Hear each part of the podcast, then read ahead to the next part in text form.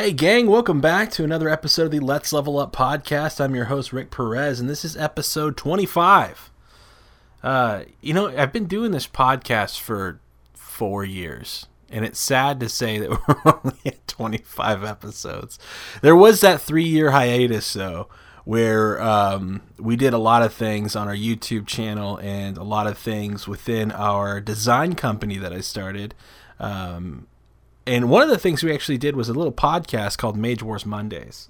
And uh, it was a lot of fun while we were doing it.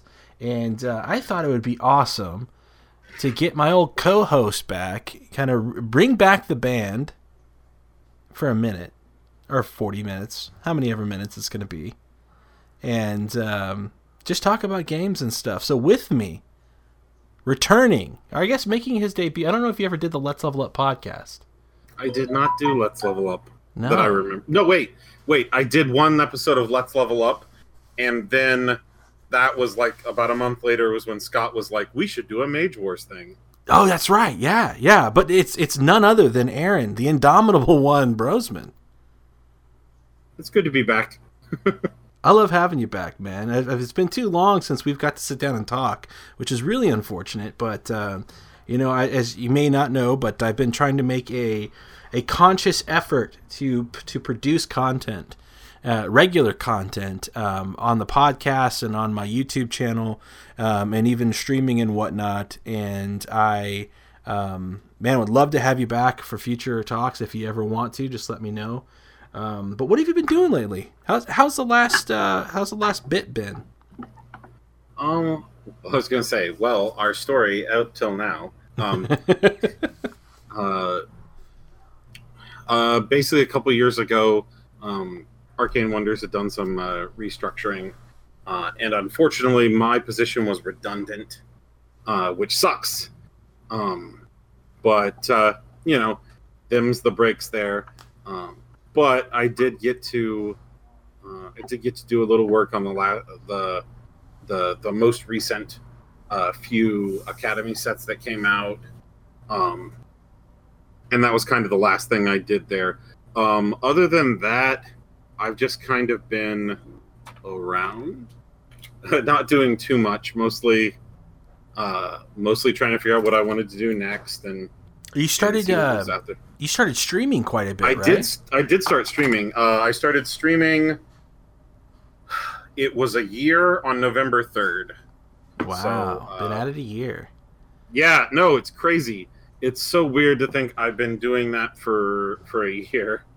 Um, yeah, I just decided one day uh, because because I spent a lot of my time while uh, while I was unemployed looking for jobs and then uh, uh, you know playing video games and stuff. And I'm like, well, if I'm going to be doing this anyway, then why not why not do something with it? And my wife was like, well, you need a creative outlet and I was like, "Oh, this would this is fantastic." Uh, granted, her response to that was, "Honey, I'm really glad you have a creative outlet, but did you have to pick one so freaking nerdy?" um, and I was like, "Wow, this is my wife who refers to herself as the murder hobo mom." Um, because if anyone who's played a bunch of D and D um, knows that a lot of times adventurers are lovingly referred to as murder hobos because you never have a place where you live. You constantly go to new towns and you kill people. and you take their treasure. So like D&D adventurers are occasionally referred to as murder hobos. So she will call herself the murder hobo mom That's awesome. because she is she is the designated party mom. yeah, I was gonna say that she she. I remember she used to do a lot of uh, GMing and whatnot, right? Too. Yeah, yeah. Um, she doesn't do so much of that for like big events and stuff anymore. But we have a, a, a group of our friends, and every, I think it's once a month. I think it's like the first Saturday of each month, which is why they're playing this Saturday. Um, they they do a bunch of uh, a bunch of games, um, like they've done Pathfinder. Uh, right now, they're doing uh, a lot of the Fantasy Flight, the, the current Fantasy Flight Star Wars RPG, which they really like. Yeah, that's cool. Um, we we actually, and we're trying to get this started back up again, but but uh, I ran a superhero game for them. Um, originally, it was Mutants and Masterminds Now we're playing with the Marvel Heroic role playing uh, system. Um, but the first one, you, you'll get a kick out of this. We decided to do a superhero campaign, and since I'm in the Midwest, we did effectively because we're like Marvel. Marvel has a shocking lack of heroes in the Midwest. Um, like there's like two or three from Chicago, and that's it. You know, it's like everyone's from one of the coasts. So we're yeah, like, well, we're that's gonna, interesting. we're gonna do a uh, a game in in the Midwest. So it started in Indiana, which is where I'm from, um, but we mostly focused it out of Chicago, basically. Um, but it was amazing. Like the soup. So this this shows you the quality of people that I hang out with.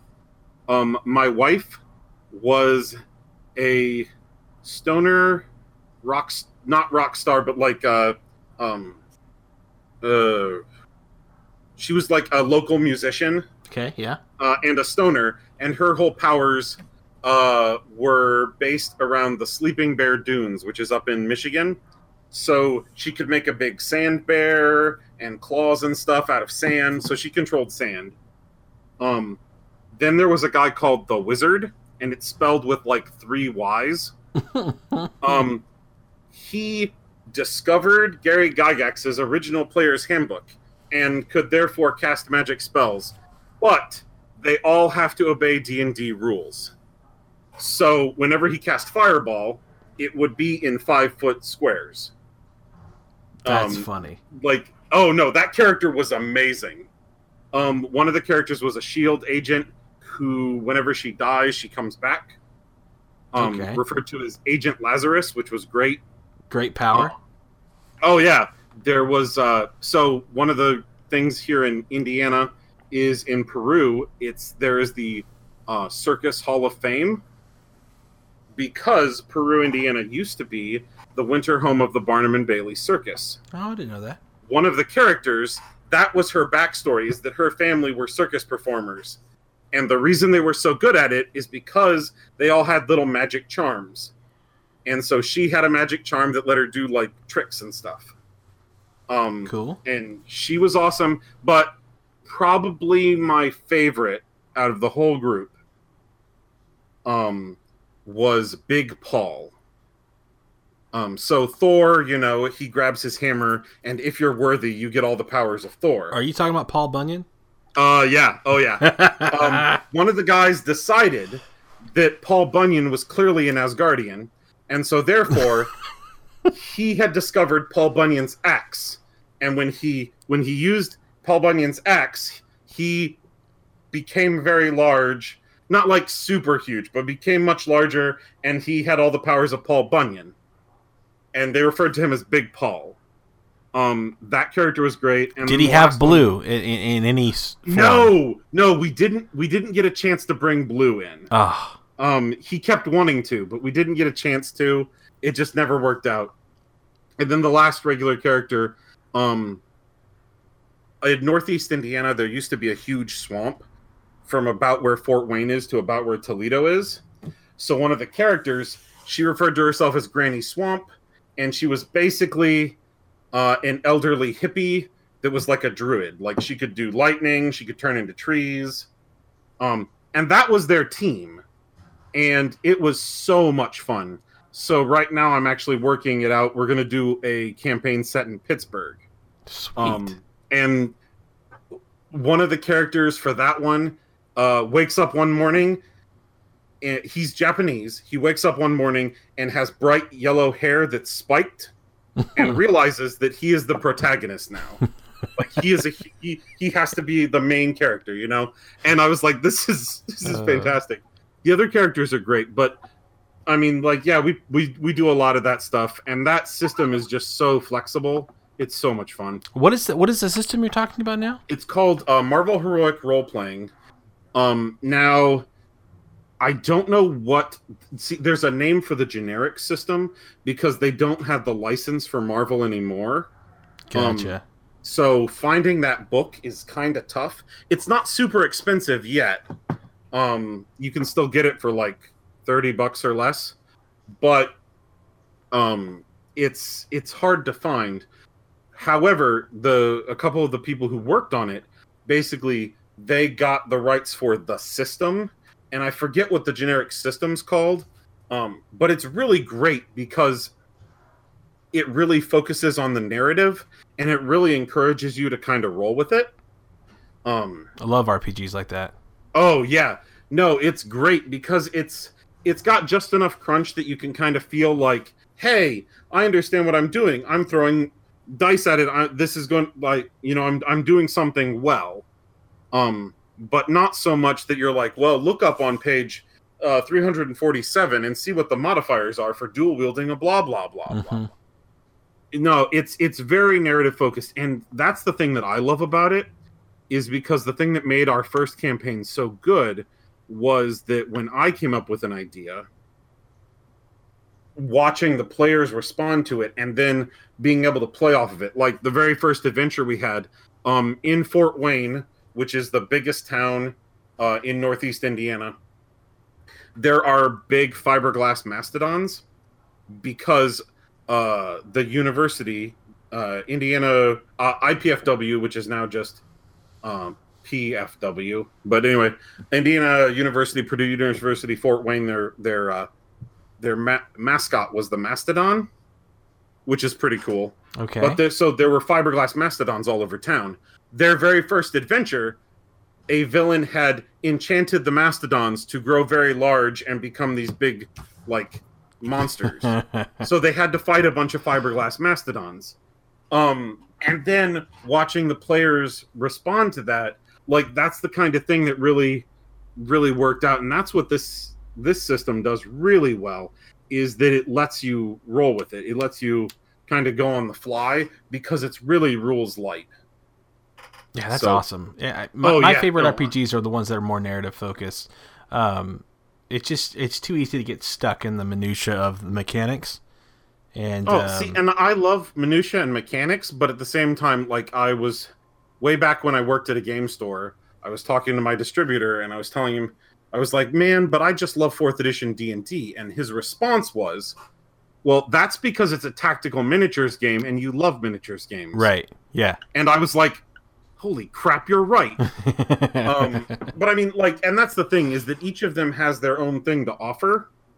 Um, but it is definitely for me, you know, someone who likes crunch and likes that kind of stuff. It's really nice to be able to just focus on the story and to be able to tell a collaborative story. You know, where it's I bring my stuff to the table, and then how you react makes the story we're telling better. It makes it our story and not my story. That's right. Yeah, and that's that's to me that to me the biggest thing about role playing that um, people people that I play with or have played with in the past, it's easy for them to forget, and um, Mm-hmm. it's just yeah. If I want something super mechanical or super heavy like that, you know, let's play a war game uh, instead. If I'm going to get six or seven of my friends around, or five to seven or whatever, uh, to play some RPGs. Let's let's get into it. and Let's tell a cool story. And that's there's a lot of neat new systems out there, like Kids on Bikes. Um, I know I'm really excited about uh, Storyweaver's new one, Slaughter, that's going to be coming out soon. Um, they have a lot of really good RPGs as well. Uh, but those that are more narrative focused, I think, are, are yeah, yeah. super cool. I mean, that is one of the things that, uh, like I said, I was a huge fan of fourth edition D and D, but the current edition of D and D, I love how they they went through and they they kind of took a step back, um, but then they also kind of stripped things down so that it was it was more flexible in the fact that it encouraged a DM to wing it. Um, that was like as all the bad things about second edition that there are, and there are many. having, having played second edition, you could not pay me to go back to Thaco. oh, um, that goes good. Oh god, THAC0's terrible. um, but the one thing that second edition did really well was it encouraged you to wing it, to just roll with it, you know? Whereas 3 5 3 5 had a rule for everything. So the minute something happened, the game would stop and you'd look it up. Well, 5th edition, they tried to simplify a lot of that stuff and tried to streamline a lot of that stuff. So they're like, no, if it's get, basically if it's getting in the way of the game, keep the game rolling. And I love that. Yeah. I thought they did a great job with it. Before we um before we dive off on this tangent too much, there's something that came out today that I know I want to talk to you about, Oh, what's And that, and that is the Captain Marvel trailer, uh, the Oh, second trailer yes. for Captain Marvel. That is, um, it's it's the first time I think that we have publicly acknowledged the existence of maybe one of the coolest alien races in all of the galaxy, in the Skrulls. it? It's definitely the first time they've actually said it. Yeah, Because if I remember right, I think in the first trailer you had like the pan across and there were green aliens, but that's all it was. yeah, Um, but this time they're actually talking about them, and I'm not gonna lie, I'm so excited. I am too. So excited about that. Um, uh, as trashy as the Skrulls are, because they are kind of like classic, like comic pulp. yeah. Um, but that's also what I love about them. Uh, and the only thing that makes me sad is that we get the Skrulls, but we do not get any of the named Skrulls. Um, because the named Skrulls are still tied up with the Fantastic Four property. Um, so like we're not going to see the Super Skrull Right. we're not going to see like Paibok or we're not like any of the the the, the specific Skrulls we're not going to see. Um, but I'm mostly okay with that because at the same time, like all, those characters are tied up in the Fantastic Four property because they're so tied to the Fantastic Four characters as well. Sure. It would make no sense to see, you know, the Super Skrull before we see the Fantastic Four. Um, It does. It it does look like that we are going to get a little taste, and I, I it, I- I'm sure most of this movie is going to be, uh, you know, Carol's origin, right, and uh, the origin to her origin, uh, so to speak, as she figures out who she is and where she got these powers from. Uh, at least, at least from the the uh, uh, the tone of the trailer that, that came out today. Uh, but it looks like yeah. we're going to get a bit of the invasion of the Skrulls or the secret Skrulls um, angle, which is one of I think it's such a cool book or series Oh, of books. No, like there, there's so much, like there's so much cool stuff you could do. Because the big thing with this movie is it's supposed to be set in the '90s. yeah, So it takes place before um, the first Iron Man movie. So that's where I think it's really interesting to see where that's going to come in, um, especially dealing with the Skrulls and uh, that whole concept of secret invasion. Um, that that's really going to be interesting. What I love is, and I didn't know if they were going to have him in the movie or not, but when you watch the trailer, uh, Jude Law hmm uh, is Mar-Vell, that's right. Yeah, and I was like, "Holy crap!" I was like, "We get both of them. We get both of the Captain Marvels." Um, Yeah, obviously, we only get to keep one. I'm I'm But- assuming Jude Law is flashbacks. Yeah, no, and and and that's what I'm hoping, and and I'm hoping that character comes across well because he's he is a very interesting character. I understand why they went with Carol, and I'm I'm very glad that they went with Carol instead of with Mar-Vell. Um, but the fact that they're working him in as well makes me really happy. Yeah, I think Um, I think I'm brings, also really excited that we get to see more of uh, Lee Pace's Ronan. I don't know how much, but we're going to get to see some more of him. Yeah, so I'm wondering, I'm wondering, because he's already Ronan the Accuser, but by the time we get introduced to him in Guardians of the Galaxy, Mhm. you know, will he earn that moniker maybe in this movie?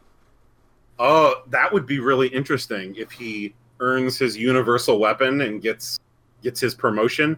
That would be interesting. Yeah, so I don't, yeah, I don't know. It's it, there's a lot of cool thing. The whole idea of the Kree and the Skrull War. Finally, uh, we're finally getting that after after. Geez, how long has this Oh, been yeah. going on? It's so it's so nice that we're able to we're able to get the Kree and the Skrulls because even if you're not dealing with specific people, um, those characters are such a big part of the Marvel uh, universe. The whole six one six, um, that whole shtick Yeah, they're such a big part. Um, I was really excited that when you have Carol's flashbacks, Uh, did you catch the plane next to her? I don't know uh, when she's in Okay. the when she's in the the cockpit. When when she's in the fighter jet and she looks over and she makes the hand signal at the other pilot. I did not When catch the plane. When you look at that pilot's call sign, it says Maria Photon Rambeau, which in the comics, Monica Rambeau was another Captain Marvel. Oh, sweet. she what she doesn't get her powers from the Kree, um, but she had she had that title at one point. Um, but she also went by Photon. Huh. Um, so I was like, that's a really nice little little callback. Um, I'm doubting that we'll get much of her. Um, I would be pleasantly surprised if we do, but I'm kind of doubting we'll get much of her. Um, this I- whole this this whole trailer just has me so stoked. Yeah, I'm a little worried actually for the just just for the movie itself. It seems like this is a really big movie. Like there's a lot of things to cram in and do it right. And I don't I don't know what the runtime is or if they've even published that at all yet, but um I, gosh, I hope it's I hope it's two hours plus, two and a half hours. I I think I as long as as long as they don't rush it. um, yeah, see that's what I'm worried I don't- about. I don't I don't know that they need like two and a half hours, um, because you can you can tell the story at a good clip, and I think you can probably get it in at two hours. If you go if you try and go the ninety minute route, you are going to be rushed. I think Yeah, for Um, sure. You're just going to have to speed through a lot of stuff, and it's not gonna it's not really going to work. But I think at a at a nice two hours, you can probably get it. Um, Have you seen um any of Agents of Shield? Are you keeping up with the TV series? uh, I watched through the first three seasons of Agents of Oh, Shield. So you missed So up up until they got to uh, Ghost Rider, I did not watch that season. So so season four is is one of the best seasons I think of television. Period. Uh, the first half is Ghost Rider and it's and it's pretty sweet. Uh, but the second Yeah, I heard that the Ghost Rider they did was rock solid. He's very he's very much the current comics Ghost Rider and not the like Johnny Blaze or Danny Ketch. yeah, he's but he is Robbie Reyes and he does very it well. very good. Um, the second half though, that the, the last ten episodes or eleven episodes, I forget how they break up those seasons, Mhm. um, is all about LMDs. Um, See, and that's what I was expecting from the end of season 3 yeah, when they're and I was like because life model decoys are such a thing. Um and and that's that's super interesting. It's it's incredible. Yeah, the season five I just finished it, and uh, it ends with them mentioning um, sh- uh, crazy like New York is under attack, right? So Thanos' guys are there. The battle with with with Iron Man and and um, uh, Doctor Strange and Spider Man and Hulk in Central Park or whatever um, is happening at the same time. Season five is going on, so they've mentioned Thanos and that he's coming but they don't have any idea what that means yet. Um, So the Wakanda battle hasn't happened yet as of the end of season five. Uh, but I don't know. I don't even know if season six is out on air yet. Uh, but I just wrapped that up on Netflix, and it's it's it's pretty good. Um, I thought the first half those. was a little weird. They go to space, or excuse me, they go into space in the future, like seventy years. Um, Okay. and it takes them a little too long to get back home and get back to the present but uh, it, it it still works at the end uh, but you've got to see season four it's incredible Okay. Well, no, I'll have to go back for that. What I'm really hoping is that since they're doing Captain Marvel now, that whatever happens at the end of Captain Marvel sets it up so that she can appear in the sec in Avengers four. i'm thinking that's what yeah, i'm thinking that's the point Because either like in the comics, at one point she basically goes out into space to kind of protect Earth from who knows what. And so that like Thanos seems like the perfect time for her to come back. For um, sure But I will say the one thing that I really want out of the Captain Marvel movie is the after credit scene, and I know that I'm a crazy person. Um but I am a huge Miss Marvel fan. Um, as in uh, Kamala Khan, the current Miss Marvel. uh-huh All I want from my after credit scene, it, there was a the the first time Kamala Khan is mentioned in the comics. Um, it's just this one panel, or I think it's a couple panels, but it's her sitting at her computer in her room. She has a Captain Marvel poster on her wall, and she's just typing. And that's all I want. like I just want them to pan across this, you know, Pakistani girl wailing on a keyboard writing fan fiction about Captain Marvel, and just to to stop there, uh, and that would make my day. You know? I, I think I want kind of the same thing, but I, I think I'd like a little Squirrel Girl teaser. teaser. Oh my gosh. Um, they're doing a Squirrel Girl television show. I thought. Oh, No, is it TV that they're going to be uh, doing? okay. Uh, it was uh, the New Warriors. That's what it is. They're doing the New Warriors, um, which Squirrel Girl was not a part of, but they're making her part of it, um, which kind of fits. But um, last I knew, the person that they have playing Squirrel Girl is the lady from the AT and T commercials. Like, there's that that. Uh, I guess she doesn't do it too much anymore. Now that I think about it, but there was that girl who did the AT and T commercials yeah, yeah, yeah. for a while. But it's it's her because she did a bunch of comedic stuff and um, she's done other things. And I'm like, oh no, I need this. I totally need this. I love Squirrel Girl. I Um, love. I, There's a current comic run right now where uh, Miss Marvel and Squirrel Girl team up. Um, Oh, so good. I caught like the first two or three issues, um, and it was really good. It was really good. And then they also team up with like America Chavez, and I can't remember who the last person is. Um, but I was like, I like all of these things. Give me more. I tell you what, I can't get enough of in the trailer is two-eyed Nick Fury geeking oh my out, gosh! geeking out over a little kitten.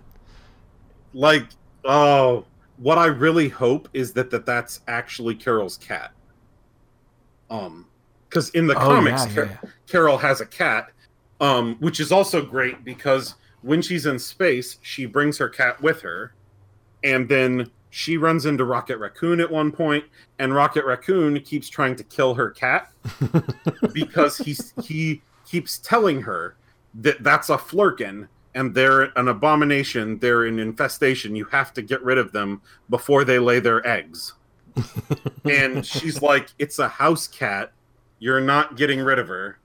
Um end result spoiler alert uh her cat is a Flerken. Flerkens are these cats with like interdimensional something or other and yeah it it's but of course rocket falls in love with the cat. He's like oh she's adorable. Um so everything works out. But Oh, if awesome. you get a chance to read um i think it's uh stronger faster higher um i think is the start of the run on miss marvel not miss marvel captain marvel. You get a chance to read that. It is fantastic. Um and and that's carol going into space. Um and it's it's good. It's really good. Um yeah my wife and i are huge fans of of captain marvel. We're we're big carol fans.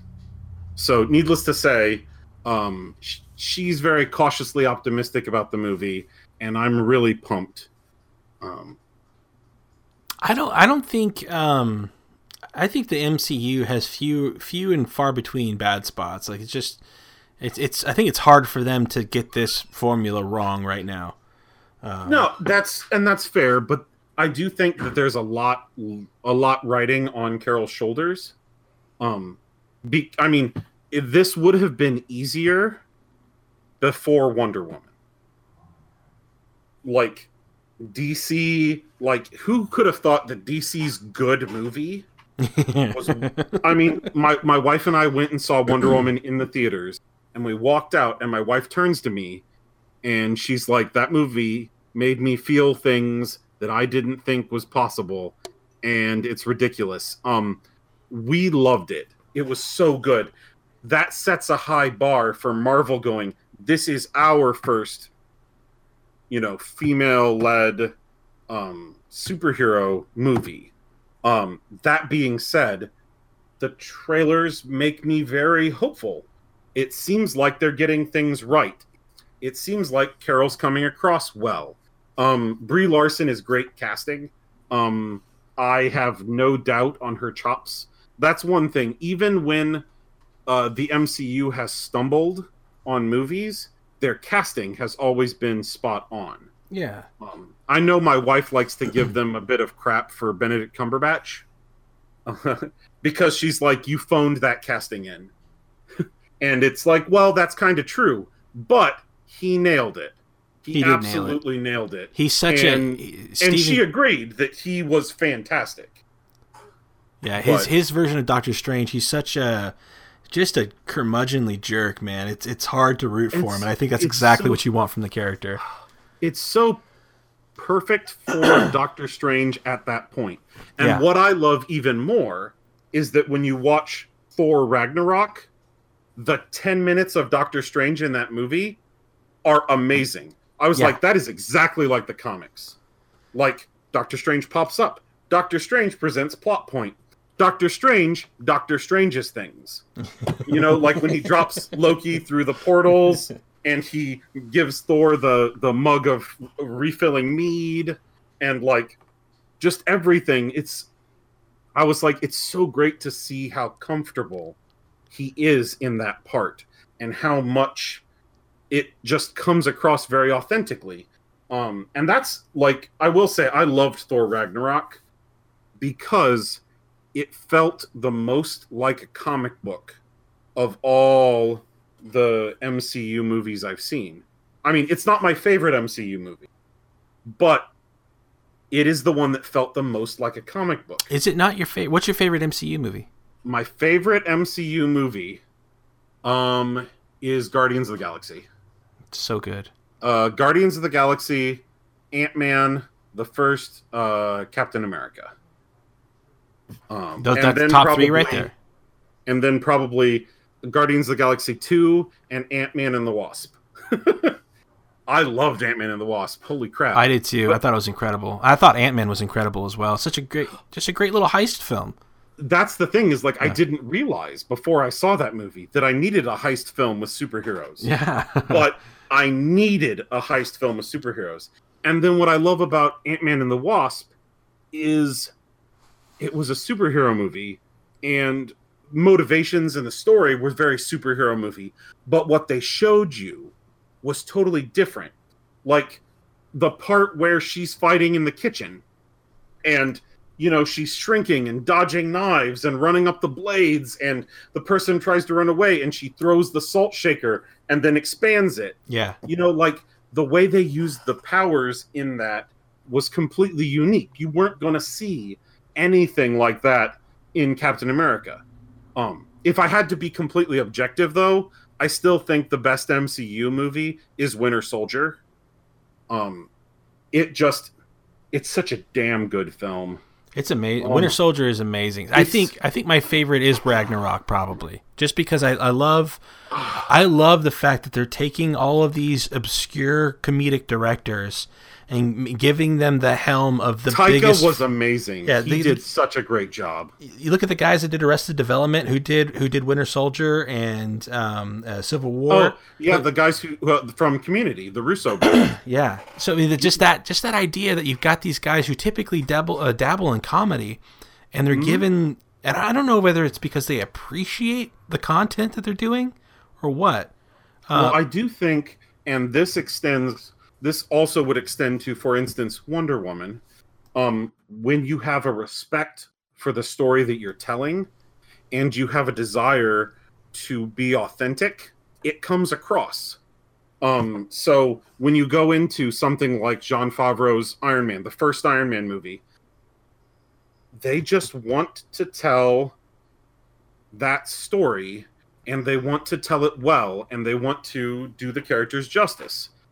Um, and there were no real expectations with that film. I remember when it was announced, um, I had a bunch of people talking about how dumb they thought this was, and Iron Man has no good villains. And my response was, if nothing else, we can finally do the special effects right. It's going to look amazing Yeah. and I was so happy that it looking amazing was secondary because the story was so good, the actors were so on point. That movie was so well done. Yeah, I mean, uh, who, who was uh, who was Obadiah Stane? Um, Uh, oh my um, gosh, Jeff Bridges. Jeff Bridges, An incredible performance with Who would have who would have thought Jeff Bridges for that? Honestly, because like you think the dude, and you watch Stane, and you can see it. Yeah, This is like the dude if he went to the dark side. Because he's not, like when he comes in and he's like, "I brought you pizza," you know, yeah, and all this stuff. Like you can kind of see bits and pieces of that, but it's very, it's a very Jeff Bridges part. yeah. He's playing the, he's playing the goofy stepdad with a sinister motivation to, Yeah, to so- perfection. he, he just drips so much sleaze that whole film. yeah, Um, but no, going back to Ragnarok, that is what I think the MCU should really try to do. And the reason I say this is you've spent all this time establishing all these characters, establishing this broader world. Ragnarok is one of the one of the few times where you see them actually start picking from all of that yeah, to assemble a film where it like I said it felt like a comic because of course okay this is a Thor comic but this issue we get the Hulk this issue we get Loki again this you know like it Yeah. and and everyone kept coming in and they were all fantastic and I'm not gonna lie Jeff Goldblum oh my god he was so good he's so good. You know his performance as um, oh my gosh, what is his name? The Grandmaster, yes, is what I was hoping Benicio del Toro was going to do with the Collector, uh, but we haven't seen them just let him loose yet. That's true. Also, the collector is a, at least in the comics, is a bit more reserved. He's, uh, out of all of the, um, like elders, he's he's less less reserved. I did appre like I appreciated him in Guardians, but at the same time, we've gotten to see so little of his character. Right. Um, but Jeff Goldblum, on the other hand, they really just kind of went ham with him, and it worked. It worked so well. Mean, just the, the little jokes that they throw in at the end when he's He's like, "Well, every uprising has to have someone uprise against, so uh, good on me. Uh, Right. Excellent uprising, everyone. Fantastic. You've done a great job." Well, I was gonna t- I was gonna talk about when they get away on his on his private party Oh. bus or whatever, and it's got him like narrating like what's supposed to happen, like when he gets It's all the girls birthday. on it. Yeah. Oh, it's incredible, man. It's it's really is a it's such a fun time for that for for to be a Marvel Comics fan. I think. Oh, absolutely. Absolutely. I'm I will say like I'm not usually excited about Sony movies. Um I did not go see Venom in the theater. I've heard good things, but I have not gone and seen it. Um and on the whole I kind of avoid Sony uh Sony Marvel stuff. That being said, this animated Edge of the Spider-Verse movie that they have coming out in December Looks great. Oh my gosh! Did you see who they're having voice the other Spider people? Yeah, oh yeah, Because yeah. because because it's got Spider Man, the Peter Parker traditional one, and it's got Miles Morales. So Uh-huh. already we're doing really well. Um, and then they add Gwen Stacy, hmm so you have uh, Spider Gwen, which is awesome. But then, um, You got Spider Man Noir. yeah, they have Spider Man Noir, who was voiced by Nicolas Cage. and I'm not gonna lie, it's I was like, holy cow. Um, and then they actually have Spider Ham. Yeah, which is Like- that comedian? Uh, what's his name? Uh, John Mulaney. John Mulaney, great comedian. Oh, he's amazing. He he does literally my favorite stand up bit of all time. Which Uh, which one's that? Uh the Salt and Pepper Diner. The Salt and Pepper Diner. Yes. Is that, is that on the Comeback Kid? No, I don't think it's on the comeback kid. Um, but look it up on YouTube. I'll need to. Yeah. Salt and Pepper Diner. It's about the best meal ever had. Um, and it's amazing. It's my favorite stand up bit ever. Um, followed directly by Bert, I cannot remember his last name, uh, where it's this guy who uh, accidentally joined the Russian mafia. Oh, Bert Kreischer. his- yes, yes, Yeah. the I am the machine. Yeah. That is my second favorite one. And then the third favorite would be uh, the entirety of Dress to Kill by Eddie. Oh, nice. Did you know um, that Bert Kreischer, the guy, you know, the machine, Mm-hmm. uh, he is the, the the the the real life human being that inspired National Lampoon's Van Wilder, the the Ryan Reynolds vehicle. Are you serious? Yes. So Bert Kreischer is Van Wilder in the in, in real life. He went to college for like 14 years or whatever until his dad cut him off, and that's when he went to Russia uh, and, and started doing all that other stuff. Okay, I did not know that. That is amazing. Yeah, so all those all those hijinks that they get into, like the topless tutors and all that stuff from Van Wilder, is is actual things that Bert Kreischer did when he was in college. That's ridiculous. He's got a pretty interesting story. I don't I don't um I don't I don't particularly care for his stand up, but he's such a he's such a just a a great personality um, really that it's like- hard not to enjoy his storytelling. And that's the thing is I really like stand up that is a storytelling thing, which is why I like John Mulaney so much. His bits are he's always just telling a story, and the man tells a compelling story. Like he's really good, For sure. and that's what I liked about the I Am the Machine because he just tells a really good story, and he has really good pacing. It's it's such a great bit. Yeah, Um, his his latest special, what is it called? Story Time, I think. Um, it's on Netflix. Everyone's Mm-hmm. everyone's doing Netflix specials nowadays, which is cool. Um, it, but it's pretty fun. My wife and I watch. My wife can't stand Bert Kreischer. He thinks she's he thinks she's a pig. Uh, but she was even laughing uh, in it, and uh, so have you watched um what is it uh nick offerman's american ham yeah, yes. because my, my wife and i watched that and i was like this is amazing Nick Offerman's great.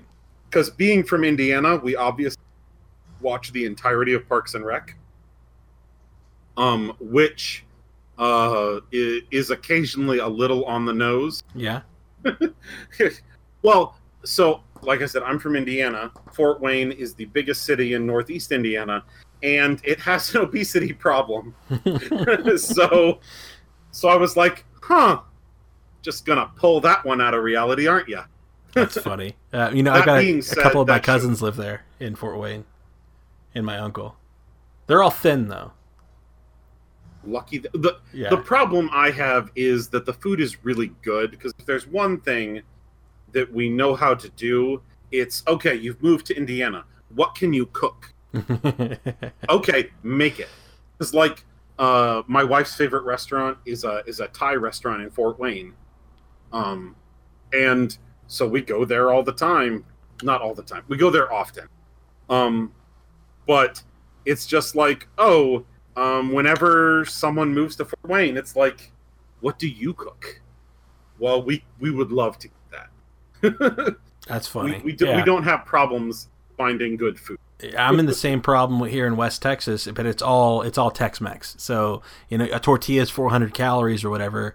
You're eating three sometimes of those in slightly the more meal. Tex, sometimes slightly more Mex. That's right, yeah. And so it's just just good food everywhere, man. It, it sucks. It sucks to try to be thin. Uh, so I gave up on that years ago. Yeah, I'm just trying to uh, uh, keep my blood pressure from being like, I don't know, depressingly high. Other than that, you know, it's kind of roll with it. Oh, that's awesome. Oh, dude, I can't believe we've talked for almost an hour about 50 minutes already about Marvel comics and stand-up comedy. We didn't really touch on gaming at all. Oh, Time flies, buddy. but at the same time, I could I could talk comics and movies all day. Same, same. Have, have you seen any good movies not comic related? Good movies, not comic related. Yes, yes, I have. Um, uh, are you familiar with Studio Ghibli? Yeah. Oh yeah. Okay, so you know that a couple years ago, they Miyazaki retired, and so Studio Ghibli broke up. Right. Um, yeah. When they broke up, a couple of their uh, former animators, I think one of the animators and one of the directors, uh, made their own studio called Studio Ponoc. Their first movie is called Mary and the Witch's Flower, and it is amazing. Okay. I'll need to make uh, sure that my wife. It's on, or at least it was. It was on Netflix. that. Oh, Um, okay. I didn't know that. and that's that's how I saw it. And It's called it's called Mary and the Witch's Flower. Mary and the Witch's Flower. Yep. Okay. Um, it's amazing. Uh, it it really hits those uh, Studio Ghibli sort of vibes, but it's still very much their own. Um, it's it's it's different, but you, it does capture that kind of um, love of childhood that a lot of the Ghibli movies have. Um, and I was I was just crazy impressed with it um, when it came out. Well, not came out when I finally got to see it. I knew that it came out like last year, and I'd been wanting to see it, and I just didn't have a chance. Then uh, I finally found it on Netflix, and I was like, watching now. Uh, awesome. And it was it was totally worth it. Absolutely fantastic. Have you seen Mandy? Mandy, no, I have not. So, um, let me just let me let me set the scene for you really quick. Um, Nicolas Cage and Mandy, Oh, this is great already. they live off in the woods, right? Nicolas Cage is, uh, you know, trying to do his best. Uh, it's in, it's I think it's late, late seventies, maybe early eighties. Um, he he's obviously very much in love with her. Um, struggling to make ends meet a little bit. You can tell just by the first five minutes that there's some stress there, but they they they they uh, you know um, seek safe harbor in each other's arms, right? You know they're the the the, the idyllic dream couple. Um, Mandy's a little different though. You could tell she's got this scar on her face. She makes incredibly moving art. Uh, she's walking through the woods and she comes across the uh, a cult um, driving in a van, and the cult leader happens to catch her eyes, and he just becomes completely enamored with her. And so he obsesses over for the next few days and decides that he has to have her. Nothing else will do. It's it's his right by his God given right as as the future savior of mankind uh, to have Mandy. So he instructs his his uh, lackeys to, um, to go blow this ocarina in the middle of this woods, and uh, all of a sudden, about four. The best way I could describe them to you uh, in the dead of the night are four uh, like quad riding things, like uh, ATVs, uh, roll up, and maybe maybe a dirt bike or two, um, and on them are biker Cenobites. You know, the the Hellraiser, Clive Barker uh, Okay. things, right? So like these weird backwood demon biker people. Um, and so they decide to go and track down Nick Cage and Mandy, and they they crap they capture Mandy, and some things happen in the plot, and um, Nick Cage is left for dead, and he happens to wake up and um, proceed to hunt every single last person down and murder them. Wow. And um, I'll, I'll say this: uh, it at some point in the movie, um, it basically just jumps off the rails, and they just let Nick Cage loose. There's a scene where um, after he's kind of coming to terms of what just happened to him, this this, this terrible thing, he just screams in his bathroom, uh, wearing nothing but a shirt and tidy whities, covered in blood and he's just screaming at the camera in his bathroom. And the camera just kind of slowly pans up on him as he's just completely broken there. And then it just sits on him for 20 seconds, you know, as he's just basically, you know, his life is just crumbling around him. And it's just, it's an incredible performance. It's it's over the top. Uh, it's not Well, I mean, that's funny what as you you- think it would be. I mean, that's what you get when you like you go for Nick Cage. It's Yeah. always going to be 120%. Sometimes that works, sometimes it doesn't, but you will always get 120%. Yeah, it's it's a cool it's a cool revenge movie that is very very artfully shot. I mean, some of the some of the coolest visuals I think I've seen. Um, it's got some gore in it, so I don't know if that that'll throw people off, but um, it is on Shudder right now. You can get it. Uh, you can go watch it, and I think they even have a free seven day trial or thirty day trial or something like that. Uh, worth the watch for sure. It's fun. Oh, so that that reminded me of well, that reminded me of one movie, but then there was another one that I had seen recently. Uh, my wife actually just kind of on a whim went out and bought Ocean's 8. Oh, okay. Um, and we both figured that we really love the Ocean's movies, and we're like, okay, we'll enjoy this even if it's terrible. Um, it is not terrible. Is it good? okay. It was it was genuinely enjoyable. It's just a fun um heist, heist movie. movie. Yeah. and what I really love is that it's a very different type of heist than um the the other Ocean's movies. Um so it was it was pretty great. I was I was very surprised um that it was as good as it was. Now, it, w- I, haven't seen the movie only Mhm. only because I, I have a, a, a big problem with with recycling content like that. Mhm. Um, what's the connection between Sandra Bullock and and Danny Ocean? Sandra Sandra Bullock's character is Danny Ocean's sister. okay, they're brother and sister. Okay, cool. So, like at the opening of the movie, um, she's up for parole, um, and as they're interviewing her, that's when it's like, well, you know, my brother fell in with a bad crowd, and he kept going back. And they're like, "There's no chance of that with you." She's like, "No, no, no, no, that's not going to happen." Which, of course, it does. right. But um, that's that's the thing is they kind of explain away Danny. Um, but the little there are a few uh, small things throughout the film um, that are kind of called to the original series. Like at one point, Saul does come to talk to her. Um, oh, cool. and a couple other characters pop up, but it's also very clear that this is her story and not Danny's. But they do just enough that you get the idea that everything's everything's not connected, but everything kind of goes in a line, um, and it works out really well. I was I was worried about that too, but at the same time, uh, I really liked everyone they had in the cast, so I'm like I'm willing to see how this plays out um, it was worthwhile. It was a very enjoyable film. Well, I'll definitely check it out. I, I did like I do like heist movies, so um, Um, I'm always a fan of them. Um, I think I think what really summed it up uh, for me is the there's an episode of Always Sunny in Philadelphia this this last season where um, the ladies beat Boggs, which is a callback to an episode they did two seasons ago, where they try to beat uh, they try to beat Wade Boggs' drinking record on a cross country flight. Um, which is something Awesome. like hundred something beers. So like yeah, Charlie ends up drinking like eighty beers on the flight.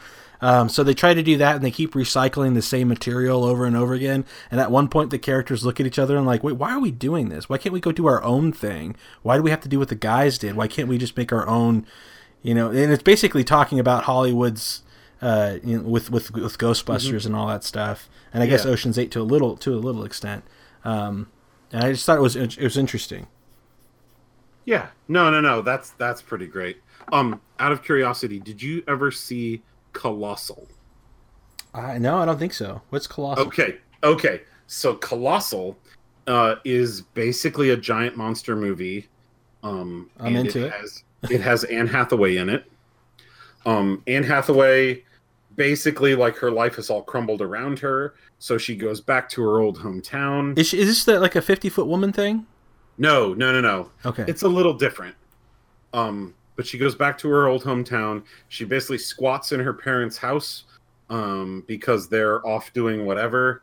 Um, and then, as she tries to kind of get her life back together, um, Seoul, South Korea, is attacked by this giant monster. What she finds out is that she controls the monster oh, it does whatever cool. she does like so she finds where she was at she stands in this one area she maps it all out at one point and then so she's walking around and the monster does whatever she does um and that's the general premise the movie was amazing That sounds Absolute- great. Oh, it, it's it was it was kind of an indie film. It didn't get a huge release, um, but I was super lucky because the indie movie theater we have uh, around here is really good, um, and they got it in, and I went and saw it, and I was like, "Damn, this is really good." Jason Sudeikis is in it too. Um, Nice. Yeah, no, he's he's fantastic. He is not what I expected in that film um, but he does a fantastic job. Um, and I won't spoil anything else, but the like the climax of the movie, the the the finale is amazing. It's absolutely amazing. Um, and Anne Hathaway does a just fantastic job. I love Anne Hathaway. Um, I do too. I I oh no, I do too. Um, but yeah, if, if you haven't seen Colossal, and I thought of that because you were the one I believe who told me to watch Grabbers. yeah. Um, which by the way, uh, John actually bought like the collector's edition of Grabbers from Ireland. Oh, it's great. I Hope it came with some booze or something. I well, I doubt they could send that, but but yeah, no, that that movie was so good. It was it had no business being that good. Oh man, yeah. There's there's fewer things I love more than than a than a cool uh, horror movie that doesn't take itself too seriously. It's just it's just fun. Absolutely. All right, buddy. Well, man, thank you so much for for reprising your your your vocal talents here on the channel, man. I, I certainly good to be appreciate back. you, Aaron. And uh, man, best of luck. How can people watch your Twitch your Twitch stream? What's your what's your channel? Uh my channel is Crop Circles IN. So it's twitch.tv slash crop circles IN, all one word. Um and uh you can also follow crop circles IN on Twitter and I post out whenever I go live.